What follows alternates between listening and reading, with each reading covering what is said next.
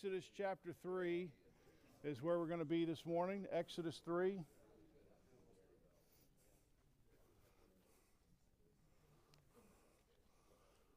Uh, we have one more meeting in 2022, as hard as that is to believe. That's two weeks from now, December the 2nd. And um, so if you if you're not getting any information from me via text or email, uh, sign up on the information sheet on the left-hand side as you leave. If you need any help, don't wait, like all other men do, uh, thinking that it's surely going to go away, uh, or I'm going to figure this out. You're probably not. It's okay. Um, so let me know, and I'll try to either help you myself or find somebody who can help you. Um, but this morning we're talking about fear, uh, which is a very complex human emotion. And I'm going to ask Leon Pruzon to open us up with a word of prayer.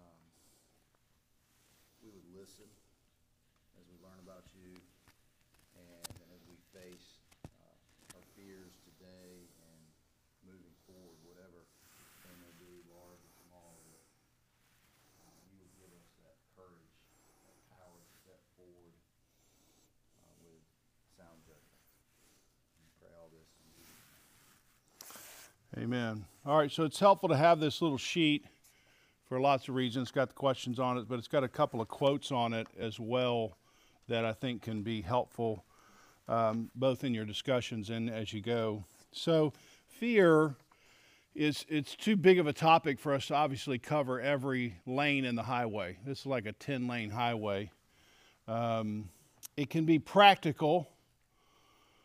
You see a copperhead snake, you step back.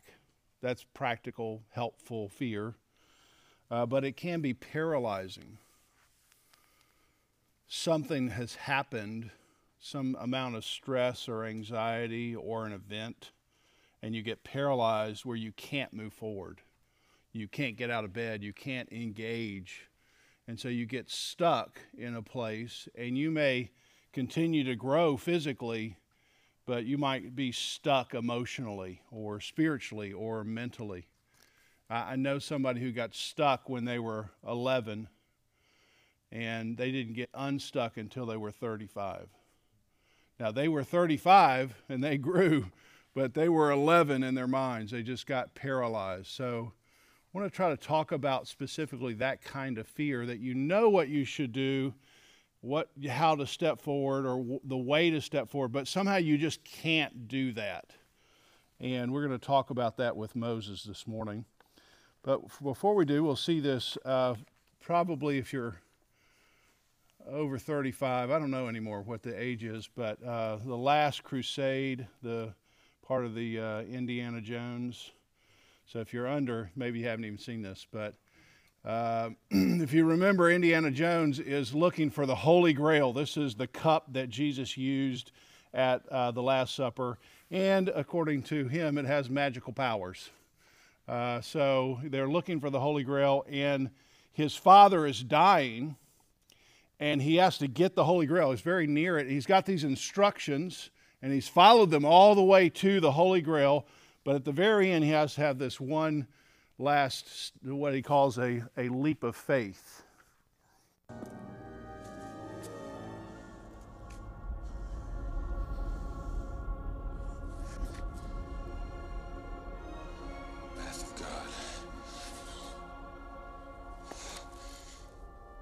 Only in the leap from the lion's head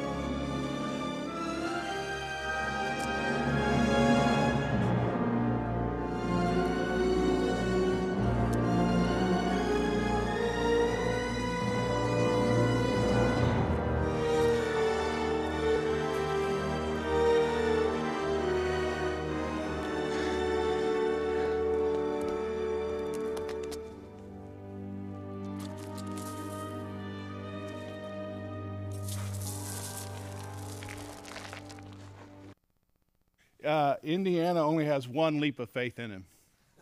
You notice that? Like, I'm I'm gonna find out where the bridge is when I'm coming back. I'm not gonna do that one more time. But all, all of us have that moment, do we not? Where you're standing there and it just looks impossible. But you've got to somehow put your foot out and, and, and go all the way in where it might cost you everything. And so Moses is at this particular point he's at his leap of faith moment with God. And I want to quote one of the quotes that's on your sheet by Barton, which is a leadership book, book about Moses.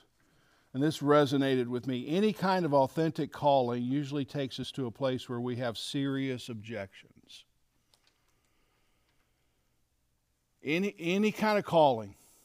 That could be a, a calling to ministry, it could be a calling to marriage could be a calling to fatherhood. It could be a calling to your work. It, could be a calling to a community, calling to a church. Well, I mean, whatever it is, any kind of authentic calling will take you to a place where you have serious objections, places where you feel fear or feel inadequate. Following this calling will require, require us to confront our own willfulness, willfulness, I don't want to go, or our preconceived ideas about how we thought life would go. At some point, we think what God is asking us to do is downright impossible, or we just don't want to take the risk. So that's where Moses is. It seems impossible, and he doesn't want to take the risk. So he's met God in the burning bush, chapter 3. God, he's turned aside. We've talked about this. He sees the Lord. He hears a message from the Lord in verse 8, chapter 3. Moses, I have come down to deliver the people out of the Egyptians. And I'm sure Moses is like, Yes, I mean, I tried, I failed, and I'm so glad you've come. This is awesome. And for, I don't know, 15 seconds, he celebrates until he gets to verse 9. Come, I'm planning on sending you. What? That, I mean, I'm, I didn't sign up for this. This isn't what my game plan was. And then he has this extended conversation, which I want to try to read through these verses with you. Come, I'm going to send you to Pharaoh. Verse 11 Moses said to God, Who am I? Who am I? Just notice the first point of focus for Moses is what?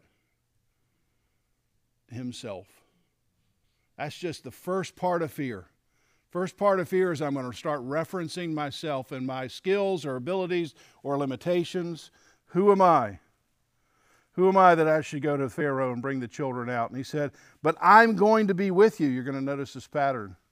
I'm going to be with you, and this is going to be a sign. You're going to come back and you're going to worship me on this very mountain. And then Moses says, Well, if I come to the people of Israel and say, The God of your fathers has sent me to you, and they ask, Well, what is his name? What shall I say? And God said to Moses, Say, I am who I am. I'm the God of Abraham, Isaac, Jacob. He has sent me. Chapter 4, verse 1. Then Moses comes back. But behold, they will not believe me or listen to my voice. They will say, The Lord didn't appear to you.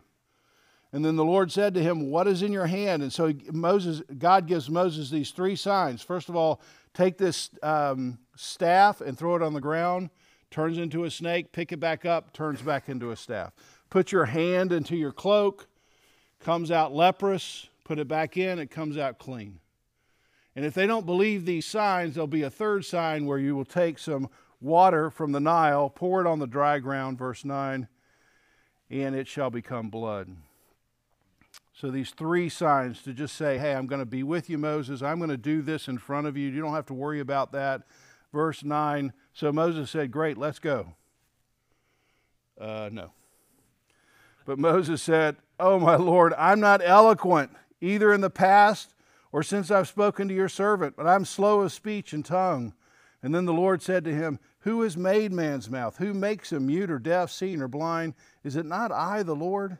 Now therefore go, and I will be with you. I will be with your mouth and teach you what to say.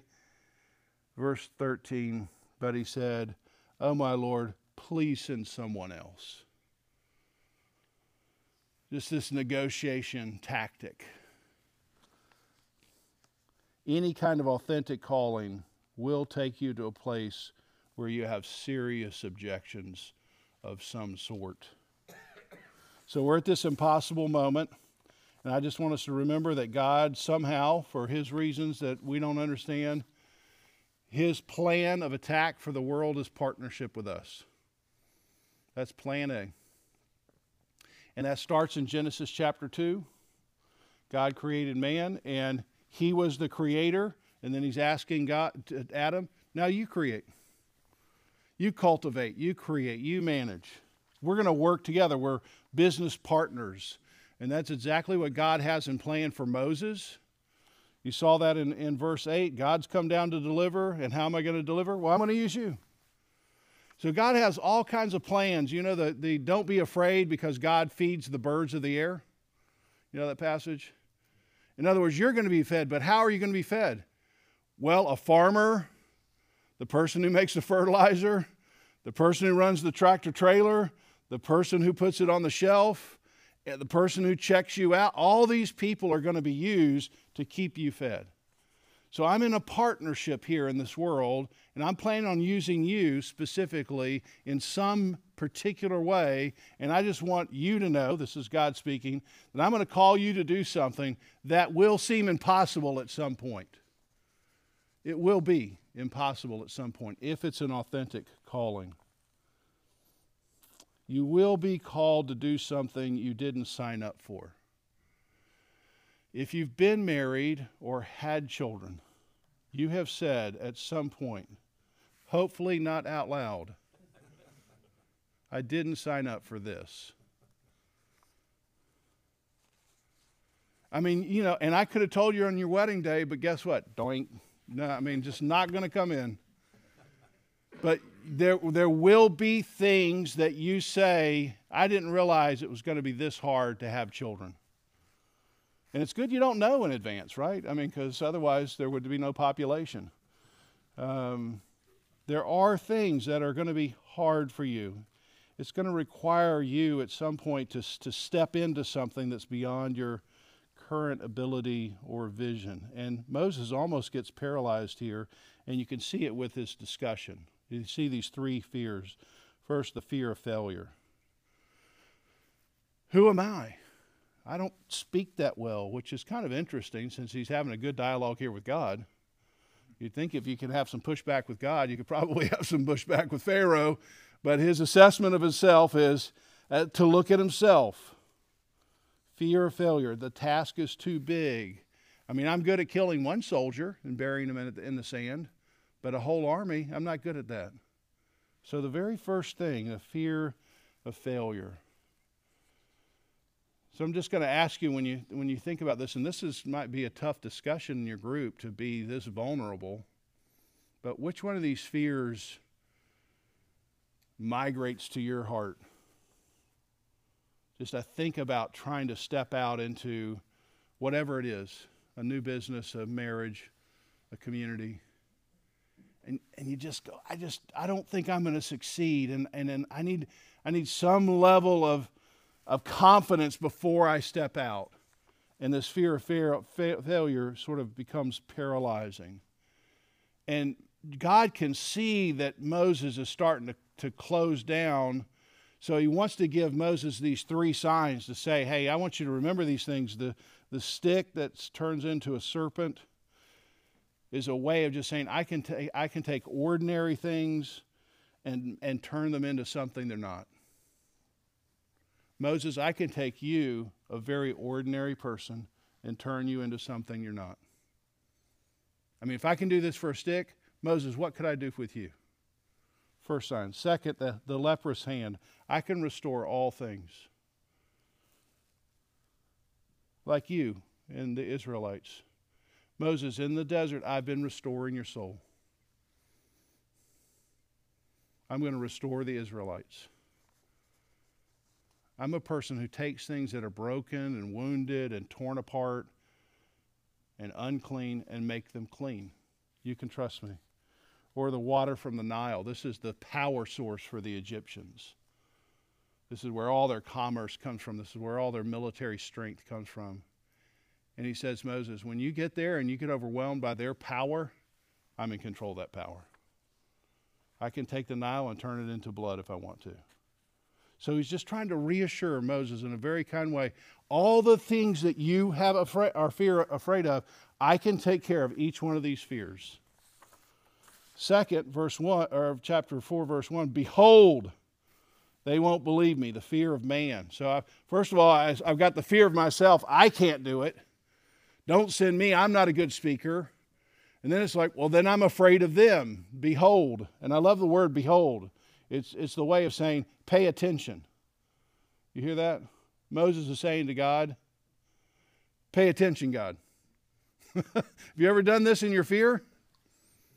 I mean, you probably haven't said the word behold, but it's like you're starting to bring things up like God can't see this. Like, good, good thing I'm here to spy this out, God, because you can't see what's happening. You can't see Pharaoh. So, behold, you have to, you have to laugh at this, except for it's sad that Moses has greater confidence in what Moses sees than what God sees. You hear that? Moses is saying, I really trust my eyes over your eyes. And when that happens, fear. Fear of man. Proverbs 29 25. The fear of man lays a snare I used this in a sermon a few weeks ago. The word snare means hook in the nose.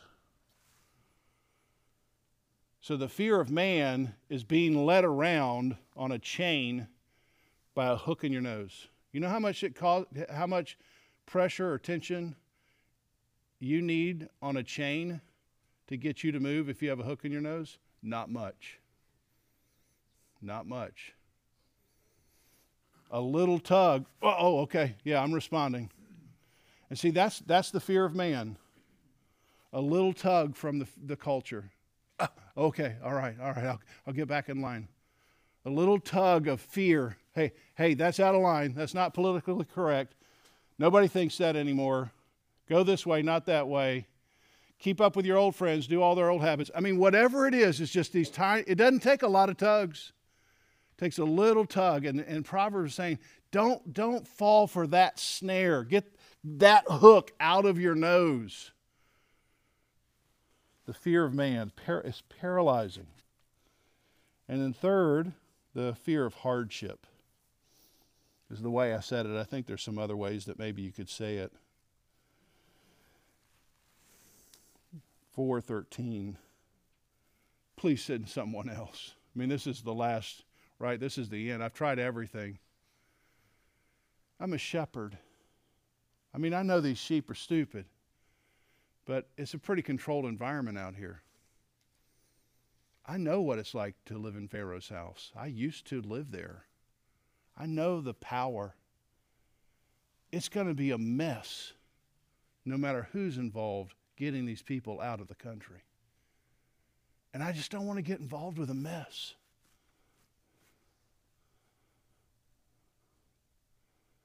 There are some men here who just don't want to get involved in the mess of their marriage. You tried. You tried your way. You buried your wife in the sand. And that didn't work.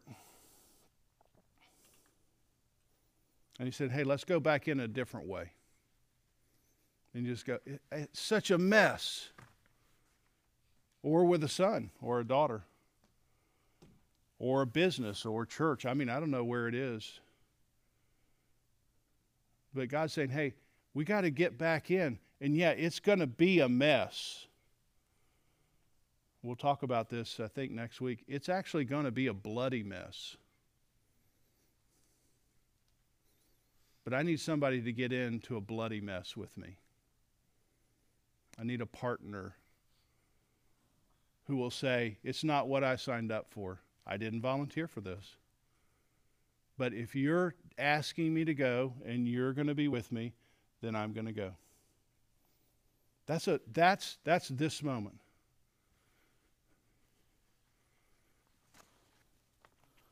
Fear of hardship. I don't know if it's just because of my age or it feels like a trend, but especially for younger men, so often I see them just try to make decisions that protect them from hardship. So I'm not trying to look at any young men here particularly. But I just think, what, what did you what did you think becoming a man was going to be? A lot of times they think somehow it's like, well, it's going to be, you know, I'm going to finally get my way. oh, man. And all the old men laugh, like, no, you get less of your way as you get older. You remember Peter? Remember this conversation with Peter? When you were young, you got to go your way, and when you're older, guess what? People are going to lead you in a way you don't want to go. That's what I want for you, the leader of the church, to allow people to lead you in a way you don't want to go. For my sake. So there's a fear of hardship. And I just want to remind us something we all know meaningful work is hard. Let, if you're young, let that sing in. Meaningful work is hard. I've been doing this for 20 years, I've been in ministry for 35 years. It's as hard today as it has been any other day. I haven't reached like the plateau where everything is just on Easy Street. We had a guy in the 6:30 or the 6 o'clock time, an older gentleman. He said, "I feel like God's calling me to do something. I'm not doing it, and I, it's hard. It's hard for me to get back out there. Every age, every stage, it's hard. Meaningful marriage. If you see somebody who has a meaningful marriage, they did a lot of hard work. It's not, well, they just fit together and it was all just rainbows and ponies. Very, very few, or none that I've come across. People who have a really great marriage have worked really hard, and sacrifices have been made in order for it to be successful. Loving your neighbor, having a meaningful partnership with God, all at some points are going to be hard. I use this quote every year, a couple of quotes, and I want to use them now. Patrick Lencioni, he's in the leadership space for businesses, and he says this if you were searching for leaders to change the world, I think this is on your handout, what qualities would you look for?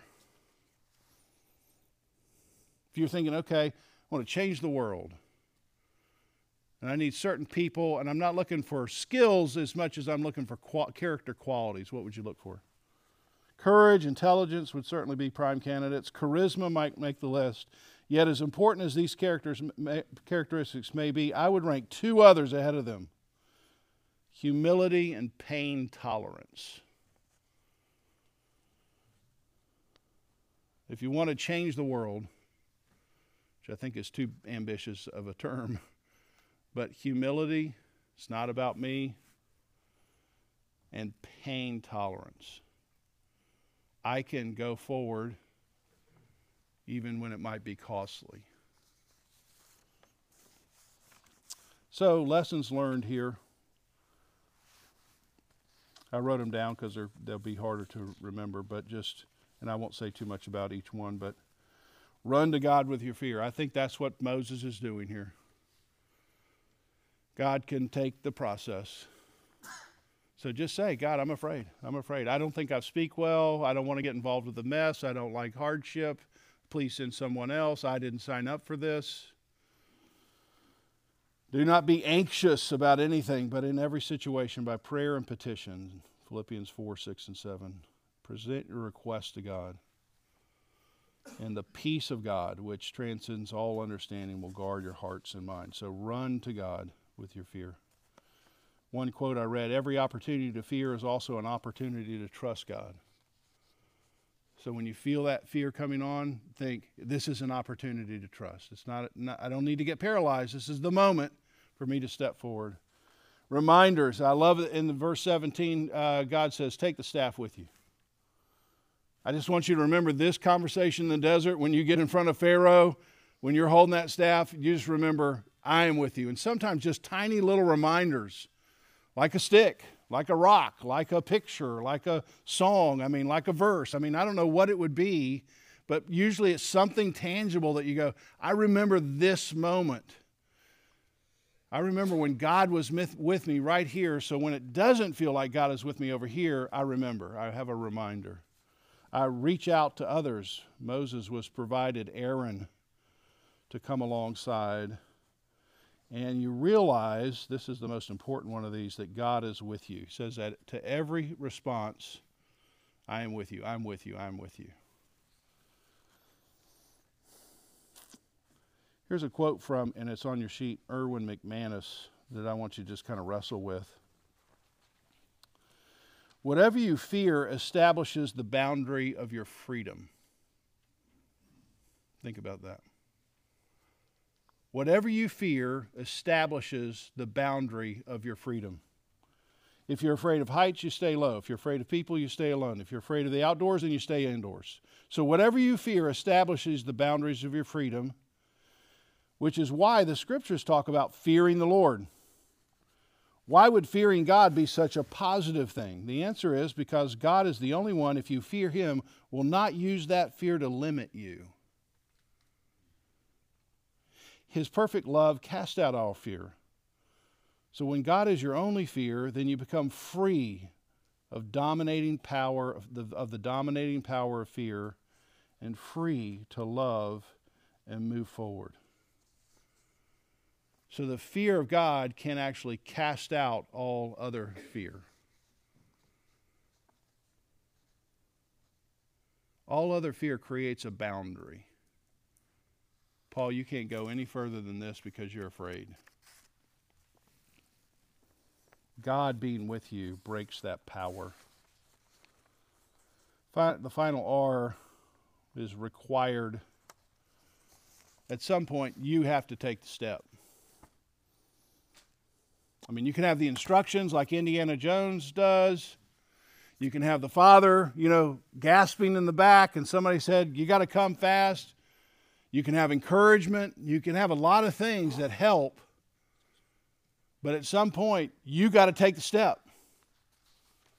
You got to say, okay, I'm going to put all of my weight on the Lord. I can't do that for you. A group can't do it for you. Your spouse can't do it. You have to do it. You've Got to take a leap of faith. You got to step out. Well, the questions are there. Uh, we got about 15 minutes. Try to get in a group of three or four. If you get into a group bigger than that, you probably won't be able to answer most of the questions. And then I'll close this in a minute. Ready? Break.